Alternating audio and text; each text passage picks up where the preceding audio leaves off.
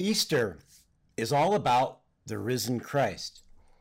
We tend to focus on two things when we think about Jesus' resurrection. The first is the resurrection itself, the discovery of the empty tomb, the fact that Jesus could not be contained even by death. Jesus proves with finality that he is indeed God by leaving the tomb. The other thing we tend to think about is one of the primary things that Jesus did just after rising from the dead. Jesus appears before the apostles, minus Judas, and performs the Great Commission, whereby he tells them what they are to do next, and he promises to always be with them. Go therefore and make disciples of all nations, baptizing them in the name of the Father, and of the Son, and of the Holy Spirit teaching them to observe all that I have commanded you. And behold, I am with you always to the end of the age. With that, the church was destined to grow from a small number of Jews who saw Jesus as their Messiah to a massive movement that would sweep across the entire known world. But there's a curious issue with this picture we don't hear much about the activities of the apostles after Jesus delivers the Great Commission.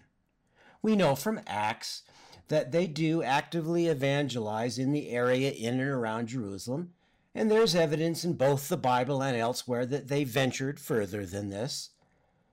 But we have very strong documentation from within the Bible that much of the development of the Christian church is due not to the apostles, but to Paul, the great evangelist. He did indeed call himself an apostle, but he was not part of the Great Commission. It was through Paul that Jesus ensured that his teachings were spread far and wide after he rose from the dead. We're all familiar with the story of Paul on the road to Damascus. As Saul, he's headed for Damascus to capture followers of Christ and bring them back to Jerusalem for imprisonment or perhaps execution. Paul is struck blind and he hears the voice of the risen Jesus Christ. Jesus says to him, Saul, Saul, why are you persecuting me? I am Jesus whom you are persecuting. Jesus tells a believer named Ananias to go to Damascus and then lay hands on Saul, thereby healing him. Saul regains his vision and immediately has himself baptized. Most of us take this story as literal, as Jesus truly speaking to Saul. We know that thereafter, Saul is referred to as Paul. He becomes the great evangelist to the Gentiles. But it isn't stated anywhere in the Bible that he changes his name because of his conversion. In fact, Paul is simply the Greek version of his Hebrew name Saul. He may have started using the name Paul simply because it would be more familiar to non Jews, i.e., Gentiles, since he would be evangelizing them. Here's something intriguing. Over the centuries, many have suggested that Jesus came to Saul in a metaphysical fashion. That Saul had a mental vision that was generated by the guilt he felt over tormenting the followers of Christ. Saul had been an extraordinarily zealous Pharisee. He prayed frequently, for long periods of time, and fervently. He was deeply spiritual and mystical. Some have suggested that Jesus spoke to him through the presence of the Holy Spirit which was already acting within Saul to bring him closer to Jesus Christ. I'll get back to this distinction of just how Jesus appeared to Paul, whether it was literal or not. But certainly, Jesus did something very important after rising from the dead. Either literally or metaphysically, he spoke to Paul on the road to Damascus. It is Paul who became the evangelist to the Gentiles, to non Jews, that is, to most of us. There's no question that Paul's missionary efforts, the many churches he founded over a vast area, combined with the extraordinarily influential letters he wrote, is largely responsible for what the Christian church became in the centuries after the earthly life of Jesus. Appearing to Paul on the road to Damascus is one of the most critical things that Jesus did after death, at least with respect to the life of the Christian church. Perhaps if Jesus had not decided to appear before Saul, I wouldn't be speaking to you today. Let's look carefully at this passage from Acts. Now, as he approached Damascus, a light from heaven shone around him. Falling to the ground, he heard a voice saying to him, Saul, Saul, why are you persecuting me? I am Jesus, whom you are persecuting. Jesus is identifying himself with the church, which is in its very infancy. Since Paul had not yet started his evangelical efforts, Jesus' followers at this point are mostly Jews who do not see themselves as having converted to a new religion. They simply see Jesus as their long awaited Jewish Messiah. They differ on how literally they think Jesus will establish a new kingdom. Will he destroy the Romans? Or will he introduce a spiritual kingdom? Jesus tells Paul that he is persecuting Jesus personally. For us today, since we live in a time when having faith is often mocked, we can appreciate the fact that Jesus identifies personally with those who are persecuted, that he sees himself as a victim of anti religious bigotry. Let's look at the issue of just how Jesus appears to Paul. Is it literal or is it Paul's guilty conscience combined with God's active grace within him, causing him to have a spiritual revelation? The letter from Paul to the Galatians is widely believed to be authentic. Paul did indeed write this letter. As some background, Galatia was in Asia Minor, now in Turkey. But Galatia was not a city, and so there's some debate about the identity of the recipients of this letter. Galatia was a district occupied in the 3rd century BC by Celtic tribes. These Celts were called Galatians by writers of the time. Galatia later became a Roman protectorate around 85 BC. It's believed, although it's not certain, that Paul did not write this letter to ethnic Galatians, but to people who lived in the southern part of this district, people who are often referred to as Galatians, even though they were not ethnic descendants of the true Celts. The purpose of the letter is clear. The Galatians are under brutal pressure from their surrounding society to drop their newfound faith.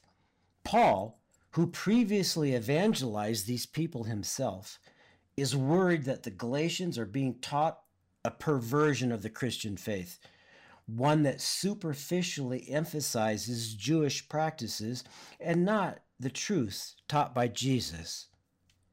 Consider a passage from Galatians, and we'll look at it from two different translations. The first is the English Standard Version.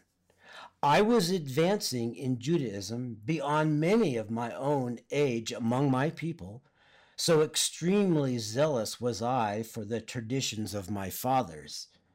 But when he who had set me apart before I was born, and who called me by his grace, was pleased to reveal his Son to me in order that I might preach him among the Gentiles Paul is stating his qualifications as a teacher of the faith by telling the Galatians that Jesus spoke to him after Jesus' resurrection. Note that he says that God was pleased to reveal his Son to me. The second translation is the New International Version. It says that God was pleased to reveal his Son in me. Now, there's a subtle difference between the two translations. One says in me and one says to me. Based on a debate over the correct way to translate this one word, people have wondered if Paul is saying that his experience was metaphysical, not literal. In truth, the original Greek says in me, not to me. But Paul could easily have written it this way to reinforce how personal the experience was for him and not to say that Jesus' appearance was not literal. There's more, however. In 2 Corinthians, which we are also certain that Paul personally wrote, he says, I must go on boasting, though there is nothing to be gained by it. I will go on to visions and revelations of the Lord. I know a man of Christ who 14 years ago was caught up in the third heaven. Whether in the body or out of the body, I do not know. God knows. And I know that this man was caught up into paradise, whether in the body or out of the body, I do not know. God knows. And he heard things that cannot be told, which man may not utter. In general, in this passage, Paul is making a point here about the dangers of becoming prideful by pointing out that he himself could easily fall into the trap of boasting about Christ appearing to him. Notice he talks about visions and revelations of Jesus and about being caught up in the third heaven, whether in the body or out of the body, I do not know. Paul is making a powerful point here. He seems to be saying that it was the spiritual, the mystical, the internal experience of, quote, seeing Jesus that mattered, and not that the visit was literal. Here's what I happen to think for what it's worth. Paul is certainly claiming to have experienced Jesus on the road to Damascus. Paul's a man who has had a very powerful reaction to the knowledge that Jesus is truly the Son of God, the Messiah, the person who walked among us to give us all a path to joy here on earth and for all of eternity. Paul teaches forgiveness, empathy, and compassion. He knows that faith is meaningless if it doesn't change the way we see the world and the way we see each other. When we think about the resurrection of Jesus Christ, we should think about the fundamental change that our faith has on who we are as people and how we treat other people. God appeared to Paul, and God lived within Paul. The same can be true of each of us. Most likely, none of you have ever been struck blind on the freeway while flying along at 80 miles an hour and had to pull over only to have Jesus start talking to you. But I do hope that you feel God's presence nonetheless every day, that you know that the Holy Spirit is always within you, giving you the confidence to know that God is as present for you as God was for Paul. Here's something intriguing about Jesus' appearance to Paul. It occurred long after the resurrection probably four or five years, possibly more, after Jesus rose from the dead and left the tomb.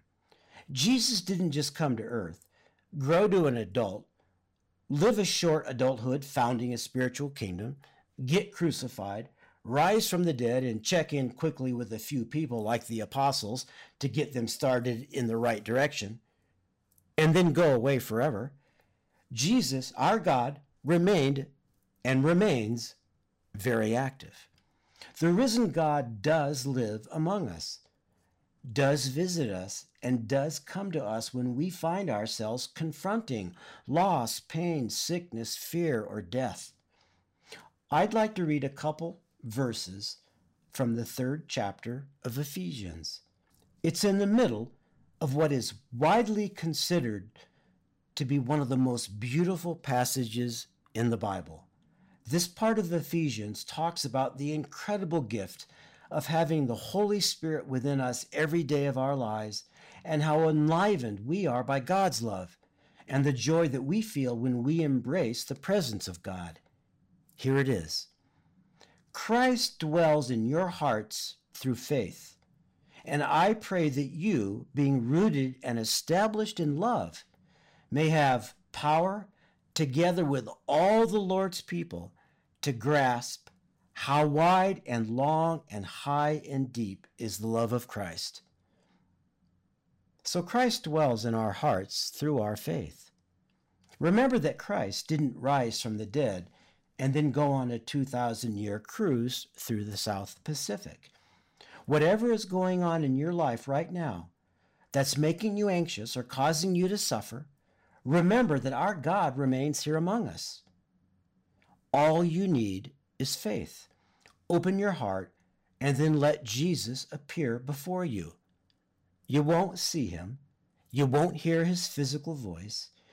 The man Jesus, during his three years of active ministry, never left a tiny area surrounding Jerusalem. He did all his traveling on foot. But the Christ is risen now. Jesus Christ is free. He's free to travel everywhere and everywhere at once. We can all experience Christ just as Paul did. Let Jesus Christ give you comfort, teach you how to love all people, treat all people with dignity, forgive all those who've done you wrong, and free you from whatever keeps you from living in joy. Amen.